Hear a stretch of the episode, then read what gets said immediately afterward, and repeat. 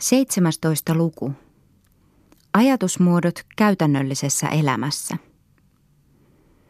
Jos tahdotaan ymmärtää keskiajan henki yhtenäisenä ja kokonaisena, ei ajattelun varmoja muotoja ole tutkittava vain sellaisina kuin ne ilmenevät uskonkäsityksissä ja korkeammassa spekulaatiossa, vaan myös sellaisina kuin ne tulevat näkyviin jokapäiväisen elämänviisauden käsityksissä ja arkisessa käytännössä.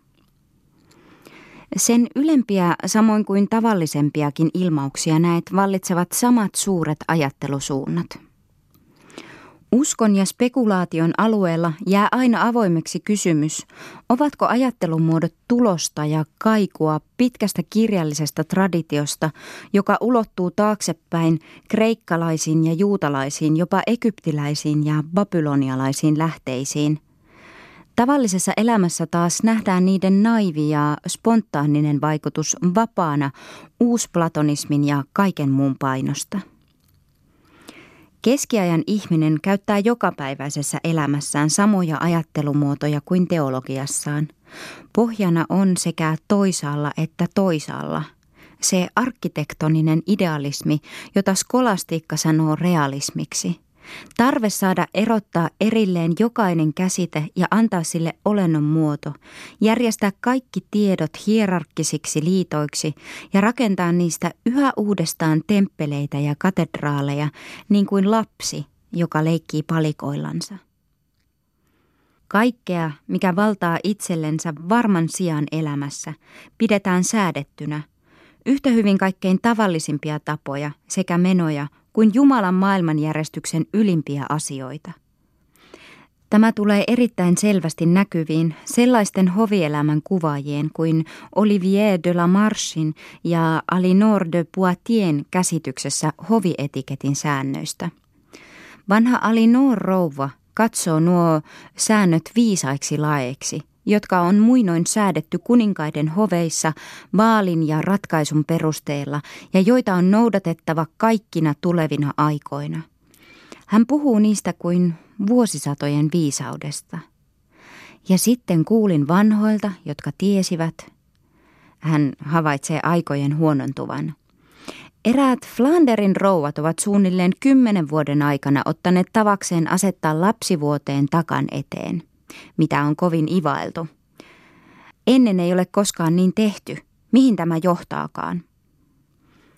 Mutta jokainen tekee nykyisin mielensä mukaan ja siksi on pelättävä, että kaikki käy huonosti. Lamarche selittää itselleen ja lukijoillensa kaikkien näiden juhlallisten asioiden järjellistä perustetta koskevia tärkeitä kysymyksiä – Minkä tähden kuuluu hedelmien vartijan tehtäviin samalla huolenpito valaistuksesta? Vastaus kuuluu, koska mehiläiset imevät vahankukista, joista myös hedelmät syntyvät. Asia on siis järjestetty erittäin hyvin. Keskiajan voimakas halu luoda jokaista tehtävää varten elin johtuu yksinomaan ajattelutavasta, joka tunnisti jokaisen kvaliteetin itsenäiseksi, näki sen ideana – Englannin kuninkailla oli Magna Sergenteriassaan virka, jonka haltijan tehtävänä oli pidellä kuninkaan päätä, kun hän purjehti kanaalin poikki ja tuli merisairaaksi. Vuonna 1442 tätä virkaa hoiti joku John Baker, jolta se siirtyi hänen molemmille tyttärillensä. Samoin on käsitettävä se tapa, että kaikille olioille, myös elottomille esineille, annettiin nimi – Alkukantaisen antropomorfismin kalvennut piirre tulee näkyviin siinä, että vielä meidän päivinämme tykit saavat nimen sodassa, joka monessa katsannossa merkitsee paluuta primitiiviseen elämän asennoitumiseen. Keskiajalla tuo piirre on paljon selvempi. Samoin kuin ritariromaanien miekoilla on 14 ja 15 vuosisadan sotien pommitykeillä omat nimensä. Tämän tavan jäännöksenä on pidettävä sitä, että kuuluisilla timanteilla on vieläkin omat nimensä. Samoin oli erinäisten Karle rohkean jalokivien laita. Kun laivat ovat nykyaikana säilyttäneet nimensä, mutta eivät talot ja kirkonkellot, tämä johtuu toisaalta siitä, että laiva vaihtaa paikkaansa ja että sen täytyy olla aina helposti tunnettava, mutta toisaalta kaiketi myös siitä, että laivaan on jäänyt jotain persoonallisempaa kuin taloon, kuten osoittaa sekin, että laiva on englanninkielessä she. Elottomien olioiden persoonallisiksi käsittämisen täytyy ajatella ollen keskiajalla paljon ilmeisempää. Jokainen esine sai silloin oman nimensä, vankityrmät samoin kuin talot ja kellot. Kaikista olioista etsittiin moraliteettia, kuten keskiajan ihminen sanoi. Toisin sanoen siinä piilevää oppia, sivellistä merkitystä, joka katsottiin olennaisimmaksi – Jokainen historiallinen tai kirjallinen tapaus taipuu kiteytymään vertaukseksi, moraaliseksi esimerkiksi, todistusnumeroksi, jokainen lausuma sentenssiksi, tekstiksi, mietelauseeksi. Syntyy uuden ja vanhan testamentin välisiin symbolisiin yhteyksiin verrattavia moraalisia yhteenkuulumia, niin että jokainen tapahtuma voi saada peiliksensä jonkin esikuvan raamatusta – historiasta tai kirjallisuudesta valitun tyypin. Kun jotakuta taivutetaan anteeksiantoon, hänelle luetellaan anteeksiantotapauksia raamatusta. Kun tahdotaan varoittaa avioliitosta, mainitaan kaikki antiikin esittämät onnettomat avioliitot.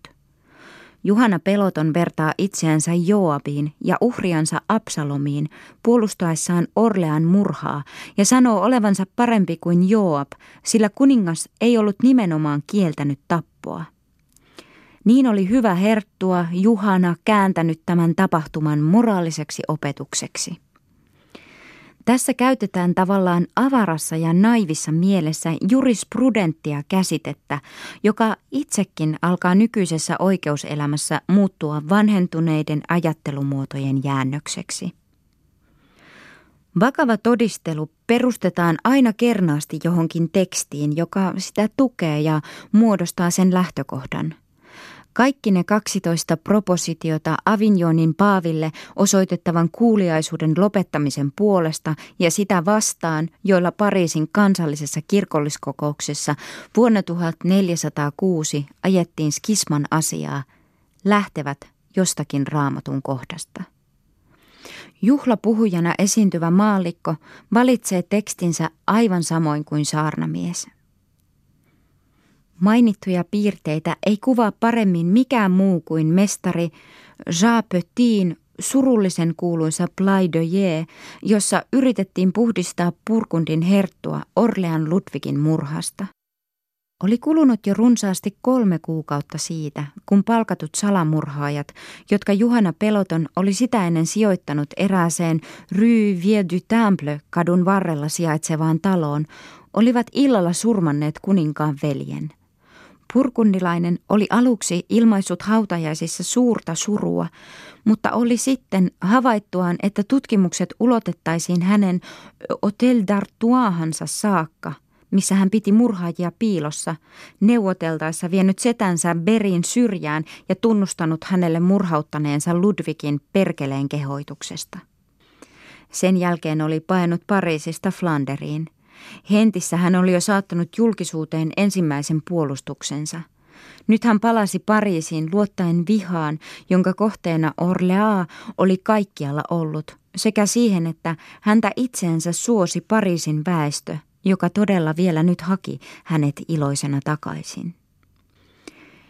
Herttu oli Aminsissa neuvotellut kahden henkilön kanssa, jotka olivat Pariisin kirkolliskokouksessa 1406 herättäneet huomiota puhujina.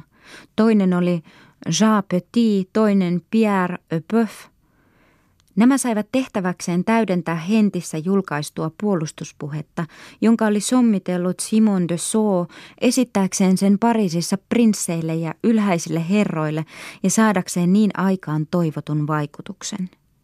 Mestari Jean Petit, jumalusoppinut saarnaaja ja runoilija, astui sitten maaliskuun kahdeksantena päivänä 1408 Pariisin Hotel de Saint-Paulissa komean kuulijakunnan eteen, jossa perintöruhtinas Napolin kuningas Berin ja Bretanien herttuat istuivat ensimmäisillä paikoilla.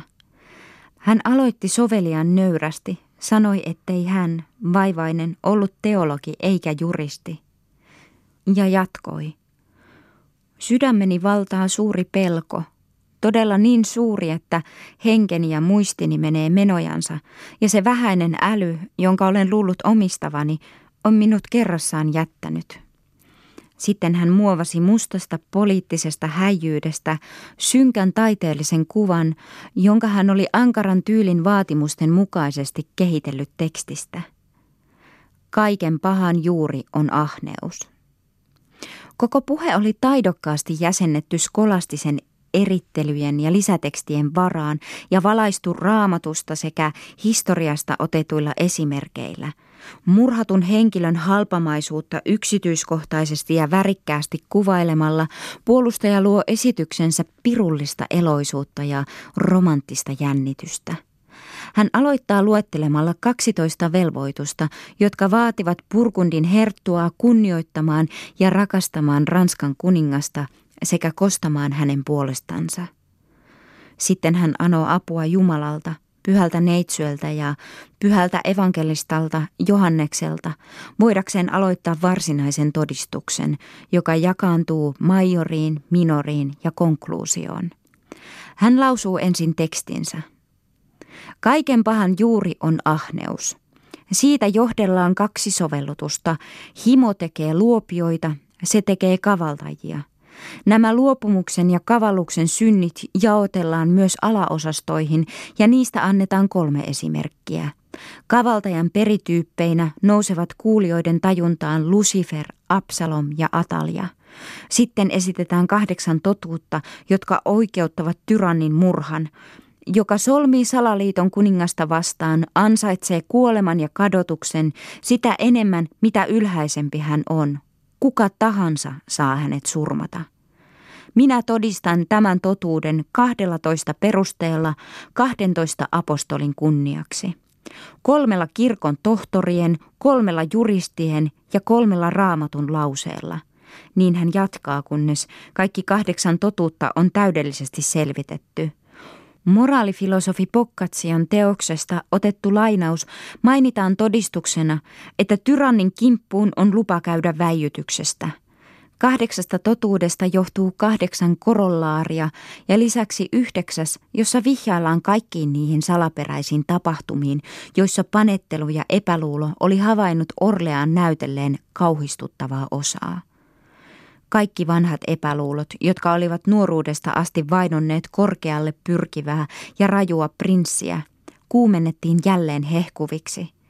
Että hän esimerkiksi oli vuonna 1392 tahallansa järjestänyt kohtalokkaan Pal de Sardan, missä hänen veljensä nuori kuningas oli hädintuskin pelastunut liekeistä, joihin hänen villi-ihmisiksi naamioituneet kumppaninsa – olivat kuolleet, kun heitä oli hipaisut varomattomasti ojennettu soihtu.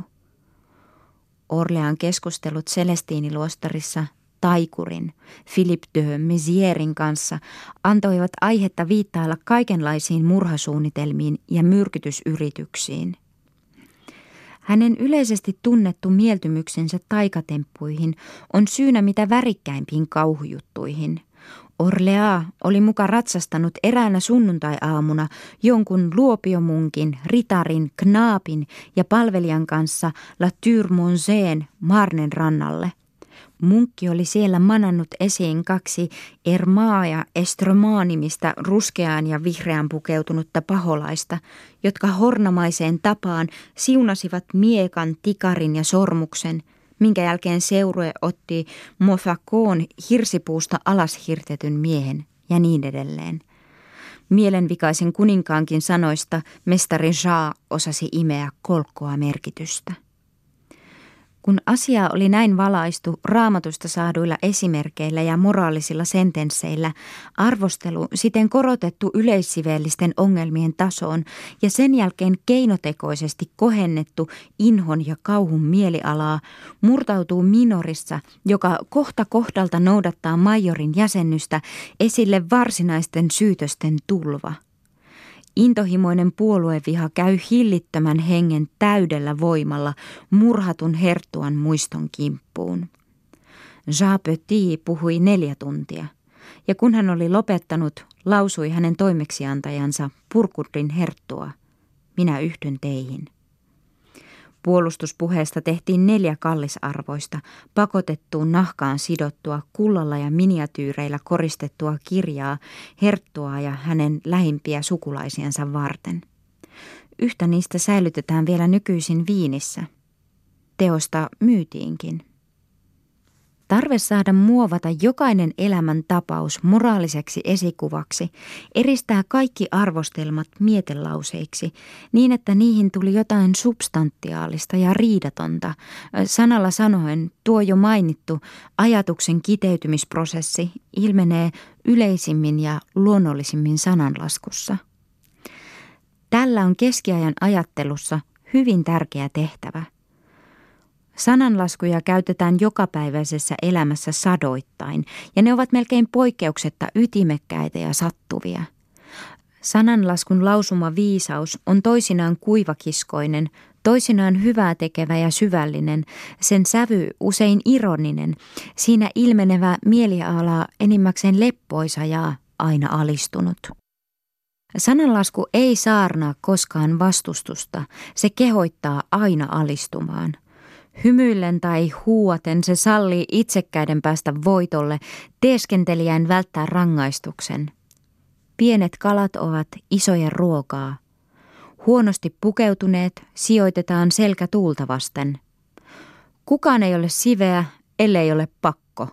Toisissa on kyynillistä sävyä. Ihminen on hyvä niin kauan kuin hän pelkää nahkaansa. Tarpeen tullen otetaan piru avuksi – mutta toisaalla piilee lempeyttä, joka ei tahdo tuomita. Kukaan ei ole kengitetty niin hyvin, ettei joskus liukastu.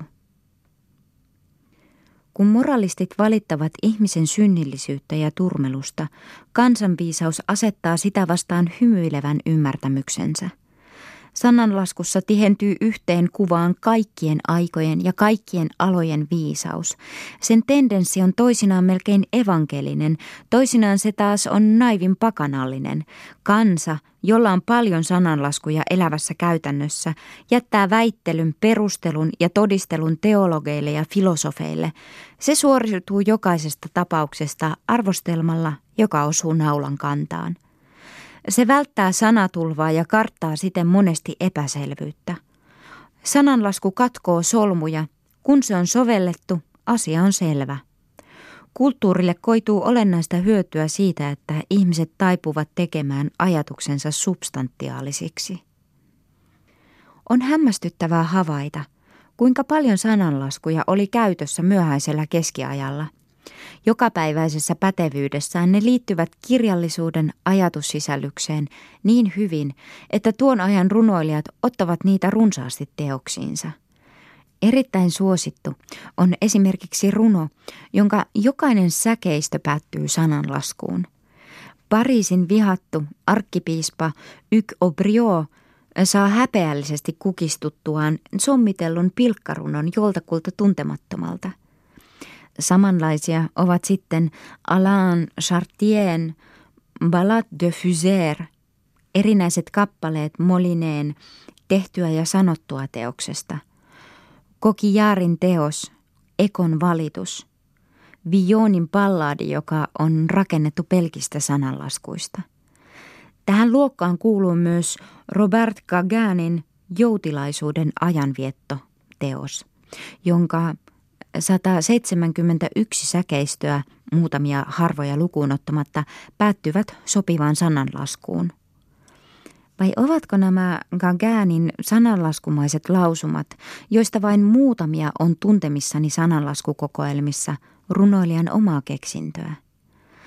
Jos olisi niin laita Se seikka, että näkisimme sananlaskun kirpoavan esille yksityisen runoilijan mielestä hänen runoa sepittäessään, todistaisi vielä selvemmin, kuinka elävä tehtävä sananlaskulla, toisin sanoen pyöristetyllä, varmapiirteisellä, yleistajuisella lausumalla oli keskiajan ajattelussa. Pyhin teksteihin pohjautuva saarnakaan ei halveksi sananlaskua, ja valtiollisten tai kirkollisten kokousten vakavissa keskusteluissa niitä käytetään runsaasti. Gerson, Jean de Varenne, Jean Petit, Guillaume Fiastre ja Olivier Maillard tukevat saarnoissaan ja puheissaan todistelujensa kaikkein tavallisimmilla sananlaskuilla. Joka ei puhu mistään, saa olla kaikin puolin rauhassa. Kypärä sopii huonosti hyvin kammattuun päähän. Toisen nahasta leveä hihna. Millainen isäntä, sellainen palvelija. Millainen tuomari, sellainen tuomio. Joka palvelee yhteisöä, ei saa siitä keneltäkään palkkaa. Syyhyisen ei pidä paljastaa päätänsä. Onpa vielä sananlaskun ja imitaatio kristinkin välinen yhdysside.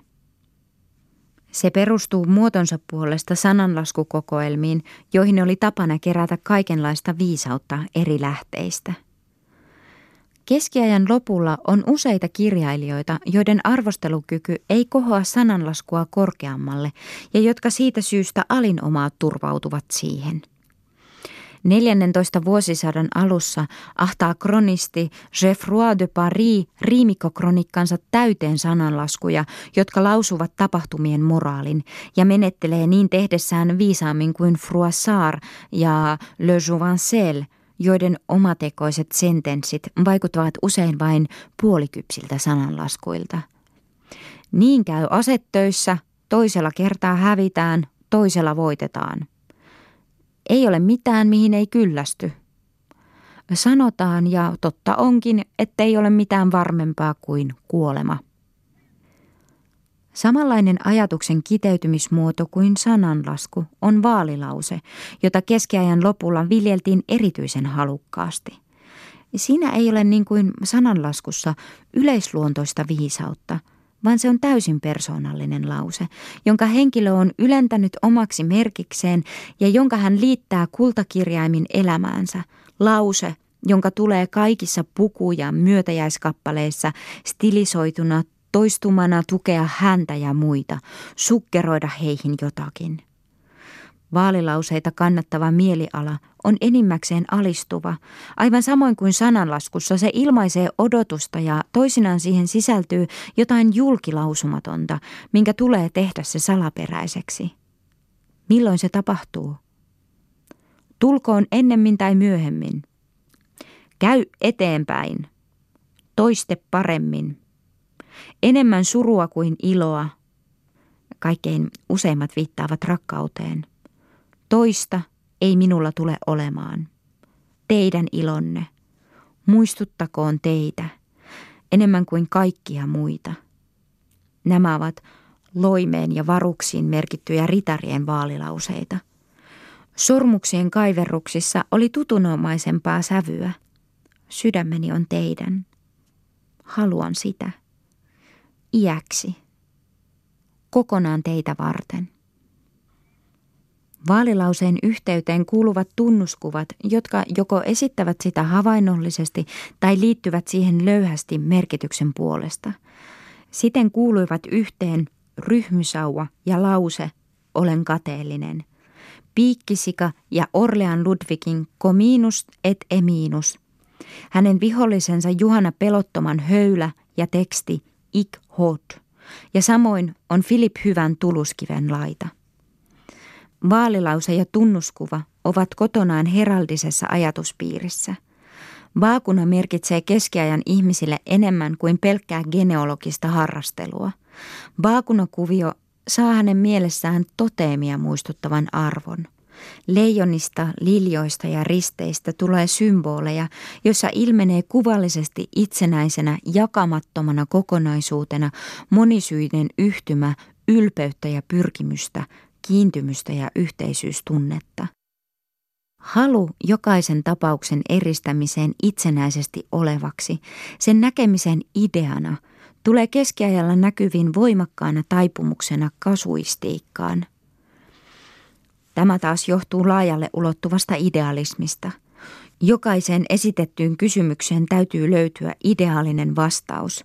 Näin käy, kun on saatu selville puheenalaisen tapauksen ja ikuisten totuuksien välinen oikea suhde, ja tämä suhde johdellaan soveltamalla tosiasioihin muodollisia sääntöjä. Näin ei ratkaista yksin siveys- ja oikeuskysymyksiä, vaan kasuistinen katsantotapa vallitsee lisäksi kaikenlaisia muita elämänalueita. Kaikkialla, missä tyyli ja muodot ovat pääasiana, missä jonkin kulttuurimuodon leikkielementti työntyy etualalle, kasuistiikka viettää voittojansa. Näin on laita ennen muuta kaiken sen, mikä koskee seremoniaa ja etikettiä. Tässä on kasuistinen katsantotapa oikein paikallansa. Tässä se on ajatusmuotona asetettujen kysymysten mukainen, koska pohdittavana on vain sarja tapauksia, joita määräävät kunnianarvoiset ennakkotapaukset ja muodolliset säännöt. Samoin on aseleikin ja metsästyksen laita. Kuten jo edellä mainittiin, myös rakkauden käsittäminen tyylikkäitä muotoja ja sääntöjä noudattavaksi kauniksi seuraleikiksi – tuo mukanaan kehitellyn kasuistiikan tarpeen.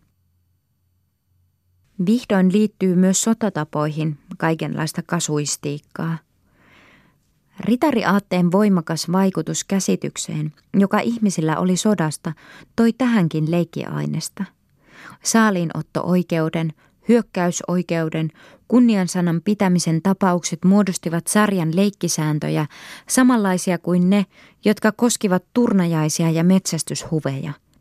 Kiihkeä halu saada myös väkivalta sidotuksi oikeuteen ja sääntöihin ei johtunut niinkään kansainoikeudellisesta vaistosta kuin ritarillisen kunnian ja elämänmuodon käsityksestä.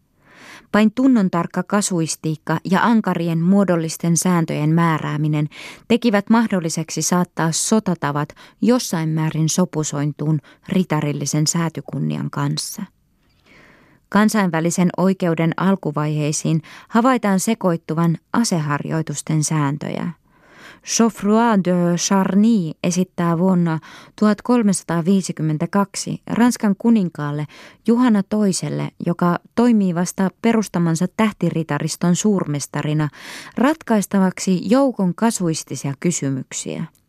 Niistä on 20 oikeutta, 21 turnajaisia ja 93 sotaa koskevia – Viisi kolmatta vuotta myöhemmin omistaa Provenceissa sijaitsevan Seloneen priori, kanonisen oikeuden tohtori Honoré Bonnet, nuorelle Karle kuudennelle teoksensa Taisteluiden puu, sotaoikeutta käsittelevän traktaatin, jota uusista painoksista päättäen pidettiin käytännöllisesti arvokkaana vielä 16 vuosisadalla. Siinä on vierekkäin ja sekaisin kysymyksiä, joista toiset ovat mitä tärkeimpiä kansainväliselle oikeudelle, toiset taas vain pelisääntöjä koskevia. Saako ahdistaa sodalla uskottomia, ellei se ole välttämätöntä? Bonnet vastaa mitä pontevimmin kieltävästi. Se ei ole sallittua, ei edes vaikka tarkoituksena olisi käännyttää heitä. Saako ruhtinas kieltää toiselta läpikulun alueensa kautta – Täytyykö eri oikeuden, jonka mukaan kyntömies ja hänen härkänsä ovat suojatut sodan väkivallalta, ulottua myös aasiin ja renkiin? Täytyykö papin auttaa isänsä tai piispaa? Onko henkilö, joka menettää lainaamansa varukset taistelussa, velvollinen toimittamaan ne takaisin? Onko lupa käydä taisteluun pyhäpäivinä? Onko parempi taistella tyhjin vatsoin vai aterian jälkeen? Kaikkeen tuohon priori keksii neuvon raamatun kohdista, kanonisesta oikeudesta ja selittäjien teoksesta. Sotatoimen tärkeimpiin kohtiin kuului tänä aikana kaikki, mikä koski vankien ottamista. Ylhäisestä vangista suoritettavat lunnaat olivat aatelismiehelle ja palkkasoturille yksi kaikkein suurimmista houkutuksista taistelun käymiseen. Tässä oli rajattomasti tilaisuutta soveltaa kasuistisia sääntöjä – Kansainvälinen oikeus ja ritarillinen kunniakysymys sekoittuvat siinäkin toisiinsa. Saavatko ranskalaiset siitä syystä, että ovat sodassa Englantia vastaan, ottaa englantilaisella alueella vangiksi onnettomia kauppiaita, maanviljelijöitä ja paimenia sekä riistää heiltä heidän omaisuutensa? Missä tapauksessa on lupa karata vankeudesta? Mikä on vapaan läpikulun arvo? Elämänkerrallisessa Le Jouvencel-romaanissa käsitellään tällaisia käytännöstä otettuja tapauksia – Päällikölle esitetään kahden kapteenin erästä vankia koskeva riita. Minä, sanoi toinen, tartuin ensiksi hänen käsivarteensa ja oikean kätensä ja tempasin häneltä hansikkaan. Mutta minulle, sanoi toinen, hän ojensi ensiksi oikean kätensä ja antoi kunnian sanansa. Molemmat voivat vaatia omaksensa arvokasta saalista, mutta jälkimmäisellä katsottiin olevan siihen suurempi oikeus. Kenelle kuuluu vanki, joka pakenee ja saadaan jälleen kiinni? Vastaus kuuluu, jos niin käy sota-alueella, vanki kuuluu uudelle omistajalle, jos taas sen ulkopuolella hän jää ensimmäiselle kiinniottajalle. Saako vanki, joka on antanut kunniasanansa paeta, jos vangitsija siitä huolimatta panee hänet kahleisiin? Entä siinä tapauksessa, ettei häneltä ole muistettu vaatia kunniasanaa? keskiajan ihmisten taipumuksesta jonkin esineen tai asian arvon liioitteluun johtuu kasuistisen ajattelutavan ohella vielä muutakin. Yleisesti tunnettu on François Villonin testamentti, suuri satiirinen runo, jossa hän määrää omaisuutensa ystävilleen ja vihollisilleen. On useita sellaisia runollisia testamentteja, esimerkiksi Henri Bon Barbön muulista kirjoittama teksti. Tämä muoto on käytännössä. Sitä ei voi kuitenkaan ymmärtää, ellei muista, että keskiajan ihmiset olivat todella tottuneet testamentissaan erikseen ja yksityiskohtaisesti määräämään, kuinka oli meneteltävä heidän kaikkein vähäarvoisimpienkin tavarain suhteen.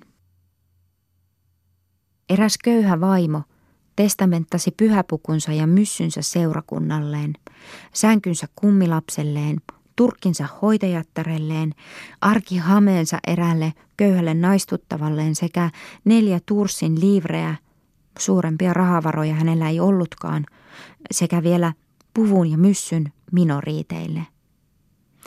Eikö tämänkin voida katsoa arkipäiväisellä tavalla ilmaisevan samaa ajattelusuuntaa, joka asetti jokaisen hyvällisyystapauksen ikuiseksi esimerkiksi ja piti jokaista tottumusta jumalallisena säädöksenä? Se on sitä yksityisolion erikoisuuteen ja arvoon kiintymystä, joka sairauden tavoin vallitsee keräilijän ja saiturin mieltä. Olioiden transcendenttisen todellisuuden synnynnäisestä käsitteestä johtuu, että jokaisen mielikuvan ääriviivat ovat muuttumattomat, että kuva nähdään erillisenä plastillisessa muodossa ja että tämä muoto vallitsee. Kuoleman synnit ja jokapäiväiset synnit on erotettava toisistaan varmojen sääntöjen mukaan. Oikeuden tunne on järkkymätön, sen ei tarvitse horjua hetkeäkään. Teko tuomitsee miehen, sanoi vanha oikeuslause. Tekoa arvosteltaessa on sen formaalinen sisällys yhä vielä pääasia – Muinoin vanhan germaanisen ajan primitiivisessä oikeudessa tuo formalismi oli niin voimakas, ettei lainkäytössä otettu ensinkään huomioon tahallisuutta eikä huolimattomuutta. Teko oli teko ja toi sellaisena mukanaan rangaistuksen, kun taas täyttymätön teko, rikoksen yritys, jäi rankaisematta. Vielä paljon myöhäisempänä aikana menetti henkilö tavallisesti oikeutensa, jos hän tahtomattaan lausui valankaavan väärin. Vala on vala ja erittäin pyhä. Taloudellinen harrastus lopettaa tuon formalismin. Vierasta kauppiasta, joka osasi maankieltä vain puutteellisesti, ei voitu panna tuolle vaaralle alttiiksi samalla tekemättä haittaa kaupalle, ja niin lakkaa aluksi erioikeudellisesti bare, vaara joutua siten menettämään oikeutensa olemasta voimassa kaupunkioikeuksissa. Oikeuskysymysten alalla laajalti vallitsevan formalismin jäljet ovat myöhemmällä keskiajalla vielä lukuisia. Harvinainen ulkonainen kunnianarkuus on formalistisesta ajattelutavasta johtuva ominaisuus – Tappoon syyllistynyt herra Jean van Domburg oli vuonna 1445 painut Middelburgissa kirkkoon saadakseen nauttia siellä asyylioikeutta. Hänet teljettiin turvapaikkaansa, kuten tapana oli. Sitten havaittiin, miten hänen sisarensa, Nunna, Moneen kertaan yllytti häntä mieluummin kaatumaan taistelussa kuin tuottamaan suvulleen sellaista häpeää, että pyöveli hänet teloittaisi. Kun lopulta kuitenkin käy näin, neiti Van Domburg hankkii hänen ruumiinsa saadakseen haudata sen arvon mukaisesti. Eräissä turnajaisissa on aatelismiehen ratsun satulaloimi koristettu hänen vaakunallansa – Olivier de la Marche pitää sitä kovin sopimattomana, sillä jos hevonen, järjetön eläin, sattuisi kompastumaan ja laahaisi vaakunaa hiekassa, siitä koituisi häpeä koko suvulle. Pian sen jälkeen, kun Purkundin herttua on vierailut Châtel à Porciaassa, eräs aatelismies tekee siellä mielenhäiriössä itsemurhayrityksen. Sitä kauhistutaan sanomattomasti eikä tiedetty, kuinka voitaisiin kärsiä tämä häpeä, kun oli vastikään osoitettu niin suurta iloa.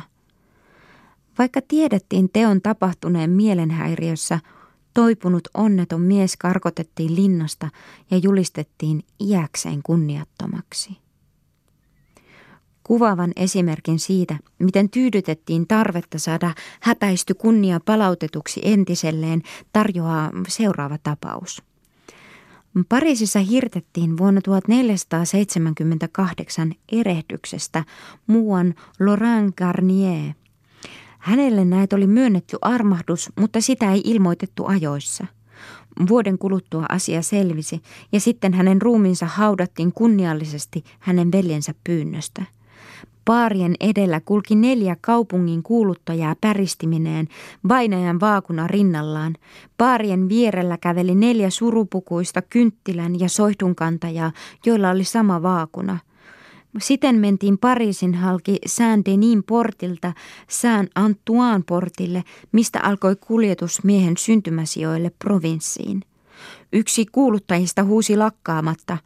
Hyvät ihmiset, Lausukaa paternosterinne edesmeneen Laurent Garnierin sielun puolesta, miehen, joka eläessään asui provinssissa ja joka äskettäin löydettiin kuolleena tammen alta. Hyvin elinvoimainen verikostoperiaate, joka versoi voimakkaasti juuri sellaisilla kukoistavilla ja erittäin kultivoiduilla seuduilla kuin Pohjois-Ranskassa ja eteläisissä Alankomaissa, kuuluu sekin formalistisen hengenlaadun yhteyteen. Koston himossakin on jotain formaalista. Noissa kostotapauksissa ei useinkaan aja tekoon mikään liekehtivä kiukku tai häikäilemätön viha – Verenvuodotuksella on hyvitettävä loukatun suvun kunnia. Monesti varotaan tarkasti tappoa ja haavoitetaan toista sen vuoksi hyvin harkiten reiteen, käsivarteen tai kasvoihin. Huolehditaan niin muodoin siitä, ettei jouduta vastaamaan synnillisestä tilasta, jossa uhri kuolisi. Duclair kertoo tapauksen, jossa henkilöt tahtoessaan surmata kälynsä ottivat tahallaan mukaan papin. Hyvityksen ja koston formaalinen luonne taas vie siihen, että tehtyä vääryyttä sovitetaan symbolisilla rangaistuksilla tai katumusharjoituksilla. Kaikissa 15 vuosisadan suurissa poliittisissa sovinnonteoissa pannaan huomattavaa painoa tuohon symboliseen ainekseen. Hajoitetaan taloja, jotka muistuttavat rikoksesta, pystytetään ristejä, muurataan kiinni portteja – julkisista katumusseremonioista sekä sielumessujen ja kappelien järjestämisestä puhumattakaan. Siten menetellään, kun Orleaa esittää valituksensa Juhana Pelotonta vastaan, niin Arraan rauhassa 1435, Pryhen kapinallisilta 1437 vaaditussa hyvityksessä ja Hentin kapinallisten vaikeammassa katumuksen teossa vuonna 1453, jolloin kokonaan mustiin pukeutuneet, vyöttömät, paljaspäiset ja jalkaiset syylliset lähtevät matkaan pitkänä kulkueena ja kaikki yhdessä anovat herttualta anteeksi antoa. Tehdessään sovinnon veljensä kanssa vuonna 1469 Ludwig XI vaatii ensiksi sormuksen, jolla Lisieux piispa oli vihkinyt Normannian prinssin herttuaksi ja antaa rikkoa sen alasimella Ruanissa arvohenkilöiden läsnä ollessa. Yleiseen formalismiin pohjautuu myös usko puhutun sanan vaikutukseen. Se ilmenee alkukantaisessa kulttuurissa täydessä voimassaan ja säilyy vielä myöhäisellä keskiajalla siunauksissa, loitsuissa ja oikeuslauselmissa. Juhlallisessa anomuksessa on yhä vielä jotain yhtä pakottavaa kuin sadun toivomuksessa – kun mitkään hartaat pyynnöt eivät ole voineet taivuttaa Filip hyvää armahtamaan erästä tuomittua, asia jätetään herttuan rakastaman minien Bourbonin Isabellan huostaan siinä toivossa, ettei herttua voi pyyntöä torjua. Minian näet sanoo hänelle, en ole vielä milloinkaan pyytänyt teiltä mitään tärkeää. Siten tarkoitus todella toteutuu. Sama henki ilmenee Gersonin hämmästyneenä todetessa, etteivät tavat kaikesta sarnaamisesta huolimatta ole vielä parantuneet. En tiedä, mitä minun pitää sanoa, huokaa hän. Saarnoja pidetään lakkaamatta, mutta aina turhaan. Yleisestä formalismista johtuvat välittömästi ne ominaisuudet, jotka antavat myöhemmän keskiajan hengelle usein onton ja pinnallisen luonteen – Ensinnäkin motivoinnin tavaton yksinkertaistaminen. Kun käsitejärjestelmä on hierarkkinen, kun lähtökohtana on jokaisen mielikuvan plastillinen itsenäisyys ja kun jokainen yhteenkuuluvaisuus halutaan selittää yleispätevän totuuden pohjalla, kausaalinen henkinen funktio toimii kuin puhelinkeskus. Kaikenlaiset yhdistelmät ovat mahdollisia, mutta aina voidaan yhdistää toisiinsa vain kaksi numeroa samalla kertaa. Jokaisesta tilasta, jokaisesta yhteydestä nähdään vain yksityisiä piirteitä, ja nämä ovat ylen liioiteltuja ja värikkäitä. Elämyksen kuva osoittaa aina primitiivisen puupiirroksen harvat, vahvat viivat. Selitykseksi riittää joka tapauksessa yksi motiivi ja mieluummin kaikkein yleisin, välittömin tai karkein. Purkundilaisten mielestä voi Orlean hertuan murha johtua yhdestä ainoasta syystä. Kuningas on pyytänyt Purkundin herttua kostamaan aviorikoksen, jonka Orlean herttua on tehnyt kuningattaren kanssa. Kirjekaavaketta koskeva pelkkä muotokysymys on aikalaisten käsityksen mukaan riittävä syy Hentin suureen kapinaan. Keskiajan henki yleistää mielellään yksityistapauksen – Olivier de la Mars päättelee englantilaisten menneenä aikana kerran osoittamasta puolueettomuudesta, että englantilaiset olivat silloin olleet hyveellisiä ja että he siitä syystä voivat valloittaa Ranskan. Valtavaa liioittelua, joka johtuu välittömästi siitä, että tapaukset nähdään liian kirjavina ja erillisinä, tukee vielä se, että Tapauksen rinnalle voidaan aina heti asettaa raamatusta saatu paralleeli, joka antaa tapaukselle laajemman kantavuuden. Kun Pariisin ylioppilaiden kulkuetta vuonna 1404 häiritään, kaksi heistä haavoittuu ja yhden puku revitään, yliopiston närkästyneen kanslerin tarvitsee vain kuunnella joidenkin tunteeseen koskettavien sanojen kaikua. Nuo lapset, somat skolaarit, kuin viattomat karitsat – voidakseen heti verrata tätä tapausta Betlehemin lastenmurhaan. Kun jokainen tapaus saa niin vaivattomasti selityksensä ja tähän, kun se kerran on hyväksytty, uskotaan niin lujasti, vääriä arvostelmia käytetään tavattoman kevyesti – jos on otaksuttava Niitsen tavalla, että vääristä arvostelmista luopuminen tekisi elämän mahdottomaksi, voidaan huomiotamme herättävä entisten aikojen voimakas elämä katsoa osalta juuri niistä johtuvaksi. Aikoina, jotka vaativat kaikkien voimien erinomaista jännittämistä, täytyy väärän arvostelman tulla hermojen avuksi enemmän kuin muulloin. Keskiajan ihmiset elivät oikeastaan jatkuvasti sellaisessa henkisessä kriisissä. He eivät voineet tulla hetkeäkään toimeen ilman mitä karkeampia vääriä arvostelmia, jotka puoluetunteen vaikutuksesta saavat mitä häijymmän luonteen. Tämä tulee selvästi näkyviin purkundilaisten Orleaan kohdistamassa suuressa vihamielisyydessä. Voittaja väärentää kummallakin puolella kaatuneiden lukumääriä naurettavuuteen saakka. Sastellaan kertoman mukaan kaatui Gaveren taistelussa ruhtinaan puolella viisi aatelismiestä, kun taas Hentin kapinalliset menettivät kaksi tai 30 000 miestä. Komineen nykyaikaisiin piirteisiin kuuluu, ettei hän liioittele tällä tavalla. Miten on ymmärrettävä se omituinen harkitsemattomuus, joka tulee lakkaamatta näkyviin loppuvan keskiajan ihmisissä pintapuolisuutena, epätarkkuutena ja herkkäuskoisuutena? Usein näyttää siltä, kuin heissä ei olisi vähintäkään tarvetta todella ajatella, kuin kevyyden unikuvien ohiliukuminen tarjoaisi riittävää ravintoa heidän hengellensä – Pelkkien ulkoisten tosiasioiden pinnallinen kuvailu on luonteenomaista Froissaan ja Monstreleen kaltaisille kirjailijoille. Kuinka ovat ne loputtomat ratkaisemattomat taistelut ja piiritykset, joihin Froissart tuhlaa kykynsä, voineet pitää vireillä heidän tarkkaavaisuuttansa – Kiivaiden puoluemiesten ohella löytyy kronistien joukosta henkilöitä, joiden poliittisia myötätuntoja ei ensinkään voida todeta, sellaisia kuin Froissart ja Pierre de Feny, niin kovin heidän koko henkinen tarmonsa tyhjentyy ulkonaisten tapahtumien kuvailuun. He eivät erota tärkeätä vähäpätöisestä. Monstrelé oli läsnä, kun Purkundin herttua keskusteli vangitun Jean d'Arcin kanssa, mutta ei muista mitä silloin sanottiin. Heidän epätarkkuutensa heitä itseäänkin koskevien tärkeiden tapahtumien kuvaamisessa on rajaton. Thomas Bazin, joka johti Jean d'Arcin rehabilitaatioprosessia, kertoo kronikassaan, että neitsyt oli syntynyt Vaucouleursissa, että itse Baudricourt jota hän sanoo vain herraksi eikä kaupungin porvarikartin kapteeniksi, toi hänet Tuursiin ja erehtyy laskuissaan kolmen kuukauden verran mainitessaan hänen ja perintöprinssin ensimmäisen kohtauksen.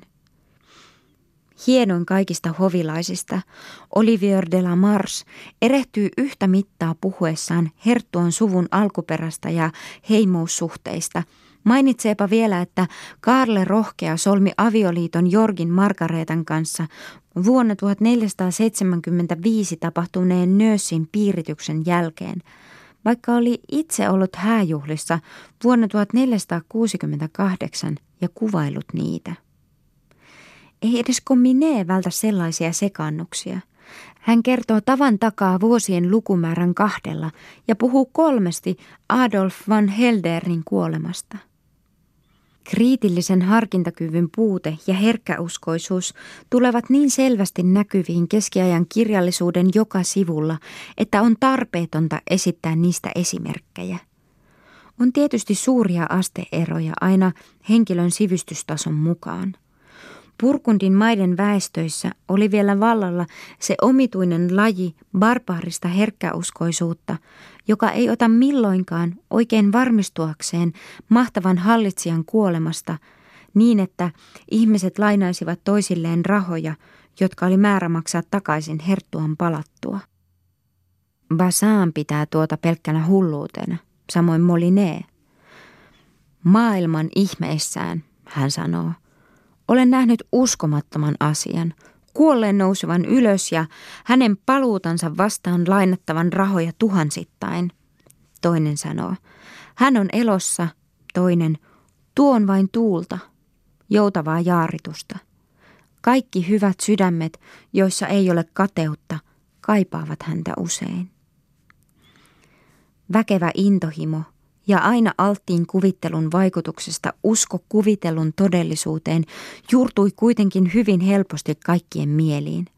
Kun hengen laatu on sellainen, että ajatus liikkuu selvästi erotettujen mielikuvien varassa, mielikuvan pelkkä läsnäolo johtaa tuota pikaa siihen, että kuva uskotaan todeksi. Liikkuessaan mielessä nimettynä ja tietyssä muodossa idean tavallaan liitetty moraalisten ja uskonnollisten hahmojen systeemiin ja saa välittömästi saman suuren uskottavuuden. Kun siis toisaalta käsitteet, jotka on tarkasti rajoitettu, jotka kuuluvat hierarkkiseen yhteyteen ja ovat usein luonteeltaan antropomorfisia, tulevat erikoisen lujiksi ja liikkumattomiksi, uhkaa toisaalta vaara, että juuri tuossa käsitteen elävässä muodossa sisällys häviää. Stade Shah kirjoittaa avioliiton varjopuolista pitkän allegorisen ja satiirisen opetusrunon Avioliiton peili. Siinä esiintyy päähenkilönä vapaa tahto, jota hulluus ja himo yllyttävät menemään naimisiin, kun taas tieteen ohjelmisto pidättää häntä siitä. Mitä merkitsee runoilijalle tuo abstraktio, vapaa tahto? Lähinnä naimattoman miehen iloista vapautta, mutta toisissa kohdissa vapaata tahtoa filosofisessa merkityksessä. Runoilijan kuvittelu kiintyy niin voimakkaasti hänen keksimänsä Frank Voilorin henkilöitymään, ettei hän tunne mitään tarvetta sen käsitteen tarkkaan rajoittamiseen, vaan antaa sen heilua äärimmäisyyksien välillä. Sama runo osoittaa vielä toisessakin katsannossa, miten ajatus jäi valmiiksi muovatuissa mielikuvissa helposti epämääräiseksi tai häipyi kerrassaan olemattomiin. Runon sävyssä on kaikua tutusta ja pohjaltaan poroporvarillisesta naisten halveksinnasta, heidän heikkoutensa pilkkaamisesta ja kunniansa epäilemisestä, jota koko keskiaika käytti huvituksenansa. Meidän tunteemme sanoo, että henkisen avioliiton ja kontemplatiivisen elämän hurskas ylistys, tieteen ohjelmisto ja sen ystävä, vapaa tahto, ovat mitä räikeimmässä ristiriidassa tuon sävyn kanssa – Yhtä kummalliselta meistä tuntuu se, että runoilija antaa hulluuden ja himon todistaa toisinaan yleviä totuuksia, minkä odottaisi tapahtuvan vastapuolen taholta.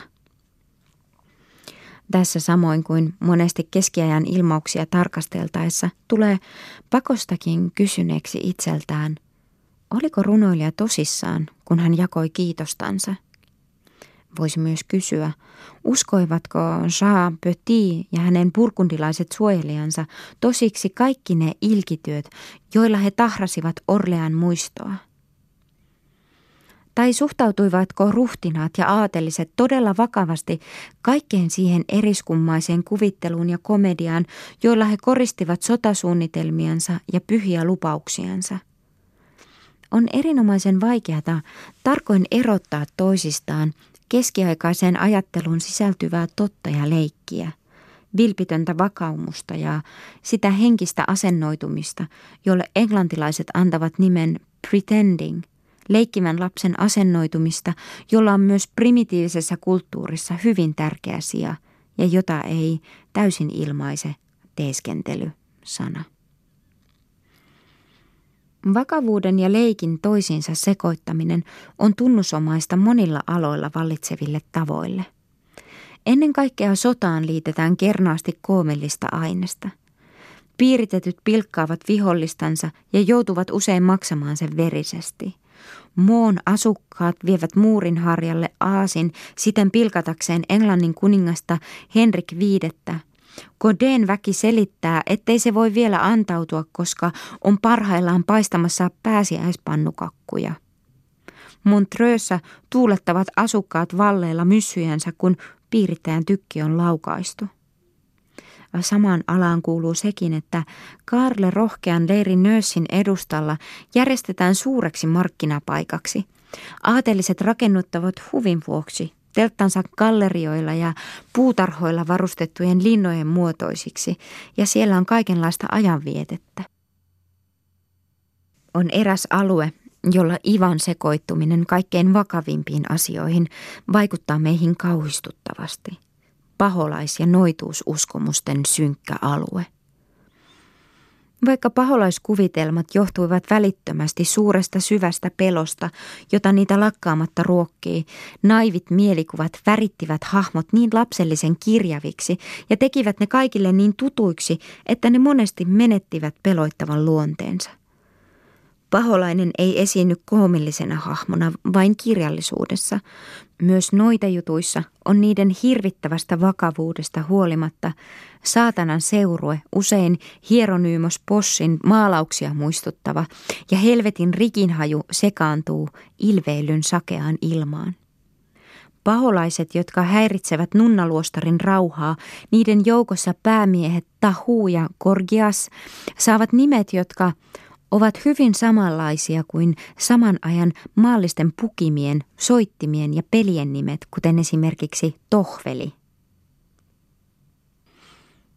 15 vuosisata on enemmän kuin mikään muu noitavainojen aikaa.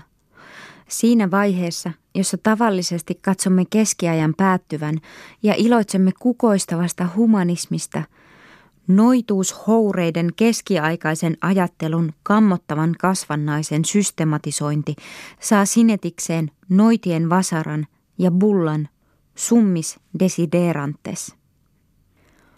Humanismi enempää kuin reformaatiokaan ei tee loppua näistä houreista. Humanisti Jean Baudy tarjoaa vielä vuoden 1550 jälkeen demonomania teoksessaan – mitä runsainta ja oppineinta ravintoa vainoamishimolle.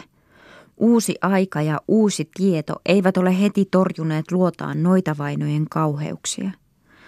Toisaalta esiintyvät ne hillitymmät käsitykset noituudesta, joita 16 vuosisadan lopulla toi julki Heldernissä lääkäri Johannes Viir varsin yleisesti jo 15 vuosisadalla. Myöhäiskeskiaikaisen hengen suhtautuminen taikauskoon, erityisesti noitiin ja taikuuteen, on hyvin horjuvaa, ei mitenkään varmapiirteistä. Tuo aika ei kuitenkaan ollut kaiken kummitususkon ja harhan vallassa niin avuttomana kuin yleisen herkkäuskoisuuden ja kritiikin puutteen perusteella voisi päätellä.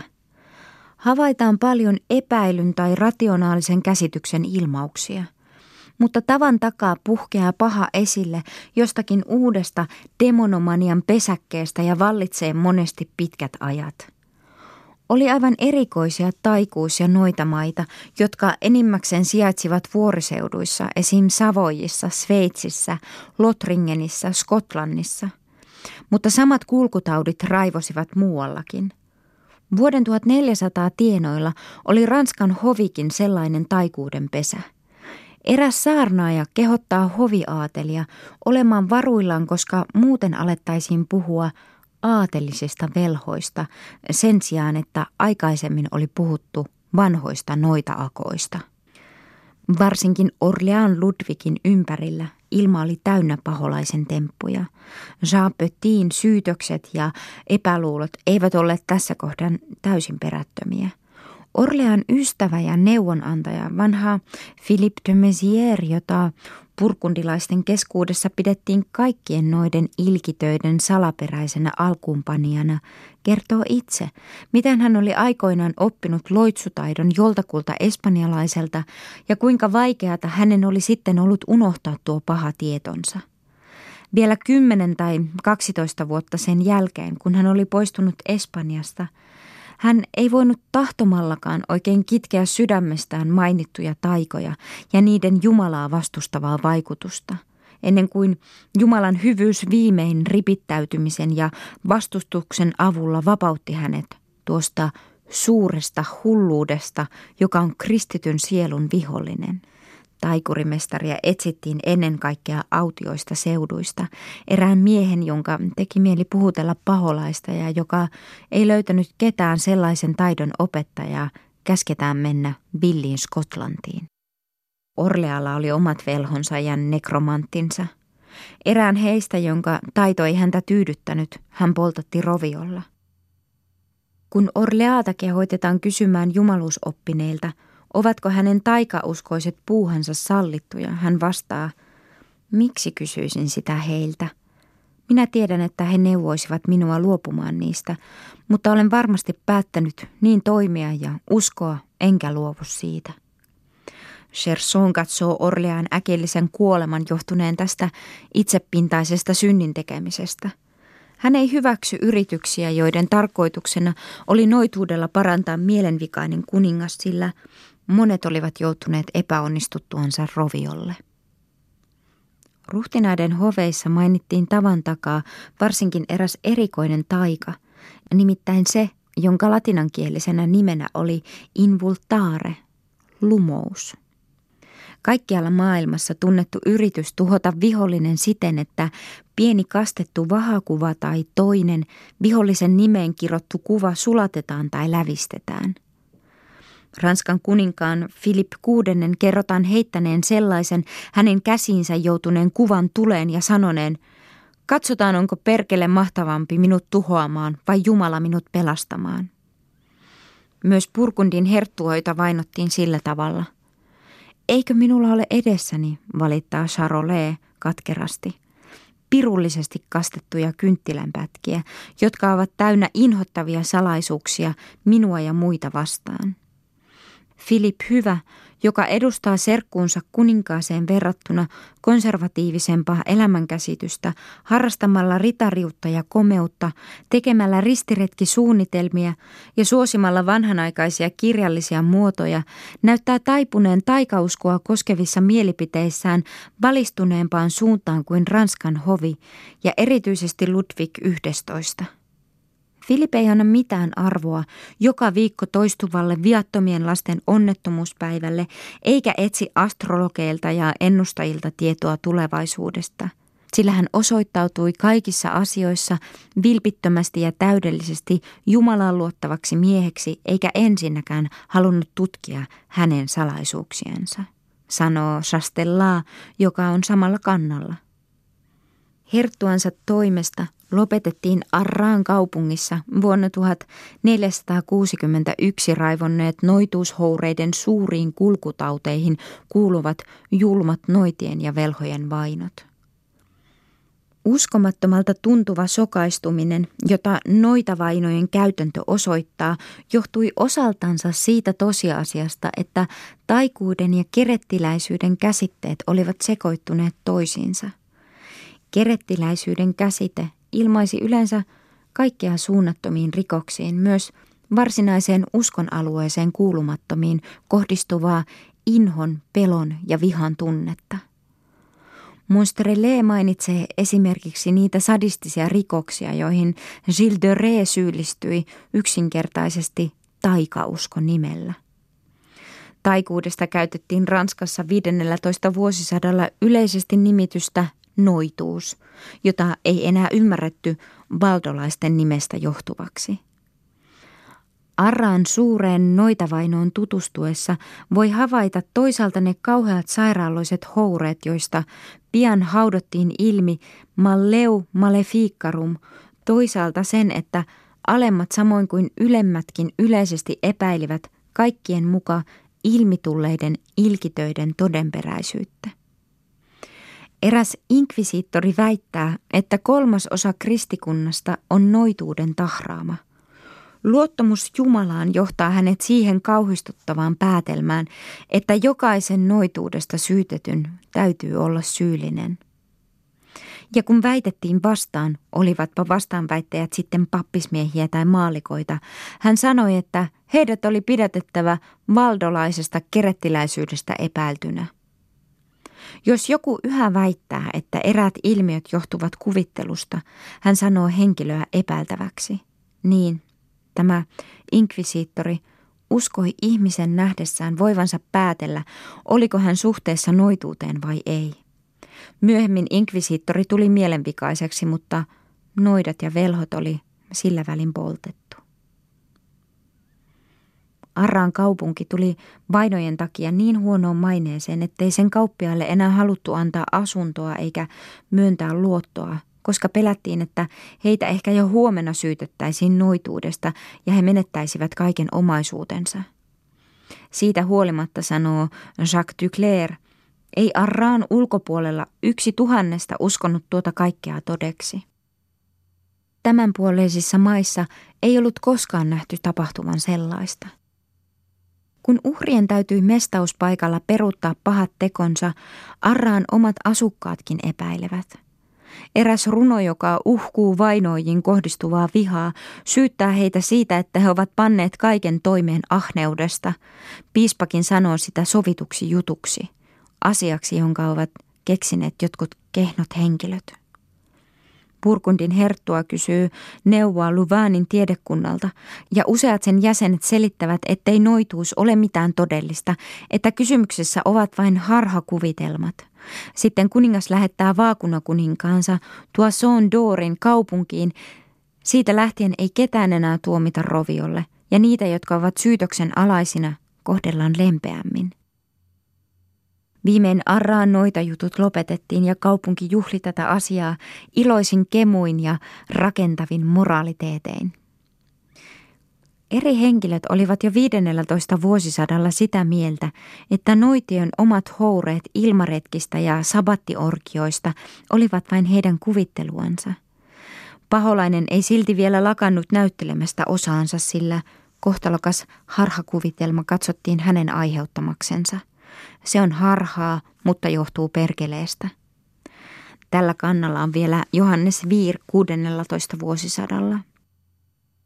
Lasaanen kirkon rovastilla Martin Lofrala, joka kirjoitti Philip Hyvälle 1440 omistamansa suuren runoteoksen Naisten sankari, on seuraavanlainen valistunut käsitys noituushoureista – ei ole niinkään typerää vanhaa naista, joka olisi tehnyt pienintäkään noista asioista. Mutta saattaakseen heidät roviolle tai hirsipuuhun ihmisluonnon vihollinen, joka osaa virittää niin paljon ansoja, hämmentää ilkeästi heidän mielensä. Ei ole keppiä eikä sauvaa, jolla ihminen voisi lentää. Mutta kun paholainen sekoittaa heidän päänsä, he luulevat menevänsä jonnekin huvittelemaan ja täyttämään mielihaluansa – heidän kuullaan puhuvan Roomasta, vaikka he eivät ole milloinkaan siellä olleet. Paholaiset ovat kaikki helvetissä kahlehdittuina, sanoo vapaa tahto. Kuinka ne siis voisivat tulla järjestämään niin paljon kepposia kristityille ihmisille ja niin paljon irstaita seikkailuja? Minä en saata ymmärtää näitä tyhmyyksiä. Elämässäni en usko, että nainen lentää ruumiillisesti ilman halki kuin rastas, sanoo puolustaja heti. Pyhä Augustinus lausuu selvästi, että se on vain harhaa ja kuvittelua, ja samaa mieltä ovat Gregorius, Ambrosius ja Hieronymos. Kun naisparka makaa vuoteessaan saadakseen nukkua ja levätä, tulee vihollinen, joka ei koskaan mene levolle ja laskeutuu hänen viereensä. Silloin se osaa niin hienosti nostattaa naisen mieleen harhakuvia, että tämä luulee tekevänsä ja suunnittelevansa sellaista, mistä hän vain näkee unta – Vanha nainen voi kyllä olla unessaan ratsastavinaan kissalla tai koiralla noitien kokoukseen, mutta siinä ei totisesti ole mitään perää, sillä ei ole keppiä eikä hirttäkään, joka voisi viedä hänet jalanmitankaan päähän. Myös Fruassar katsoo kaskoonelaisen aatelismiehen ja hänen seuralaisensa Ortöön tapauksen, jota hän kuvailee mestarillisesti pelkäksi harhaksi. Cherson taipuu paholaisen aikaansaamia harhakuvitelmia arvostellessaan menemään vielä pidemmälle ja etsimään taikauskon ilmiölle luonnollista selitystä.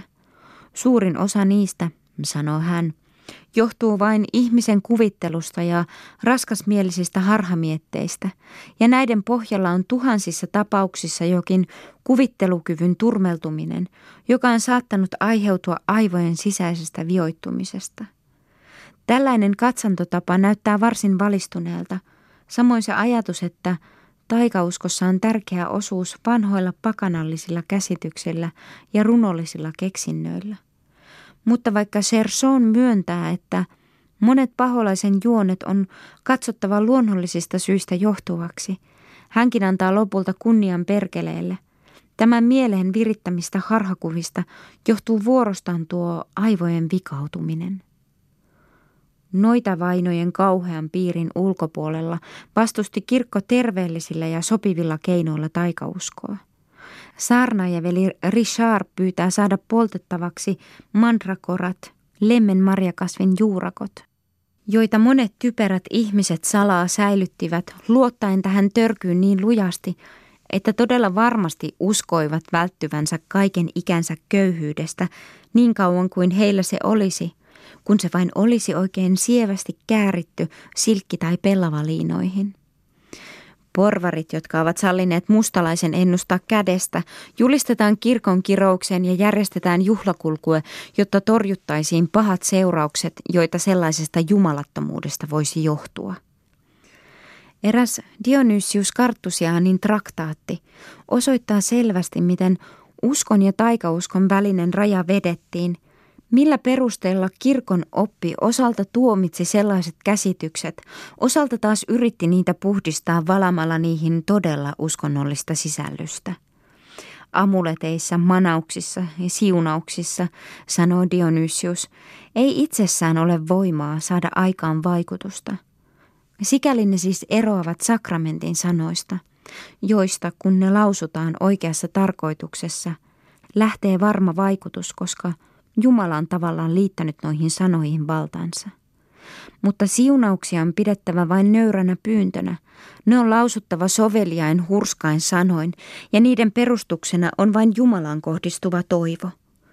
Kun ne tavallisesti saavat aikaan vaikutuksen, tämä johtuu joko siitä, että Jumala, kun ne oikein toimitetaan, suo niille tuon vaikutuksen, tai sitten paholaisen virittämästä silmänlumeesta, nimittäin silloin, kun ne tehdään toisin, muun muassa silloin, kun ristinmerkkiä ei tehdä suoraan. Mutta paholaisen teot eivät ole ihmeitä, sillä paholaisen tuntevat luonnon salaiset voimat, ja vaikutus on siitä syystä luonnollinen, niin kuin linnuista saadut enteet ynnä muu sellainen johtuvat luonnollisista syistä. Dionysios myöntää, että kansan käytäntö tunnustaa aivan varmasti kaikilla noilla siunauksilla, amuleteilla ja muilla olevan itsenäistä arvoa, mutta hän epää tämän ja on sitä mieltä, että pappien pitäisi mieluummin kieltää kaikki sellaiset tavat.